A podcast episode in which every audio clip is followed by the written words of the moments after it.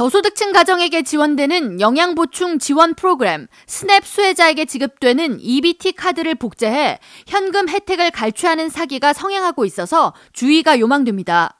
뉴욕 주민을 위한 비영리 법률 자문단체 리걸 에이드 소사이어티와 법률사무소 엠파이어 저스티스 센터는 최근 뉴욕주 영양보충 지원 프로그램을 관장하는 빈곤 가정 장애인 지원국 OTDA에 서한을 보내 올해 2,200명 이상의 주민들이 EBT 카드 복제 사기를 당했다고 밝히며 도움을 요청했습니다. 서한을 통해 해당 단체들은 사기꾼들이 ATM기에 카드 복제 시스템을 장착시킨 후에 EBT 카드 정보를 복사해서 카드 소지자의 현금 혜택을 일부 혹은 전부 갈취하고 있다고 전하면서 저소득층 가정이 푸드 스탬프 혜택을 도난당할 경우 피해 여파가 매우 크기 때문에 주 차원에서 피해에 대한 보상을 검토해달라고 호소하고 있습니다.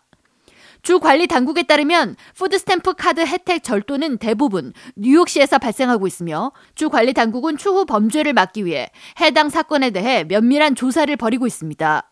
영양보충 지원 프로그램을 관장하는 연방 농무부는 이와 같은 피해 사례에 대해 도난당한 현금 혜택을 보상하는 것은 금지한다고 밝히면서 추후 유사한 사례가 발생하지 않도록 EBT 카드 소지자들은 자신의 계좌에서 쓰지 않은 금액이 인출됐는지를 자주 살피고 정기적으로 핀 번호를 변경할 것을 권고했습니다. 뉴욕주에서 올해 기준 영양보충 지원 프로그램 수혜를 받는 인원은 약 160만 가구, 280만 명으로 추산되며 뉴욕주는 팬데믹 이후 푸드 스탬프에 의존하는 저소득층 가정이 증가했다고 판단해 내년 2월까지 최대 혜택을 지속적으로 제공한다는 방침입니다. 스냅 지급액은 수령인이 기존에 받는 전자 계정으로 직접 전달되며 전자식 푸드 스탬프인 EBT 카드로 쓸 수 있고 해당 카드로 월마트나 아마존, 편의점, 일부 패스트푸드 레스토랑 등 온라인과 오프라인 상점 등에서 현금과 같이 사용할 수 있습니다.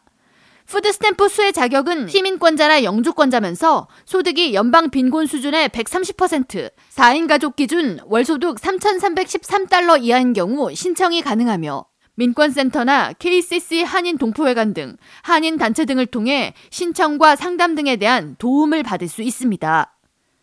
K라디오 전영숙입니다.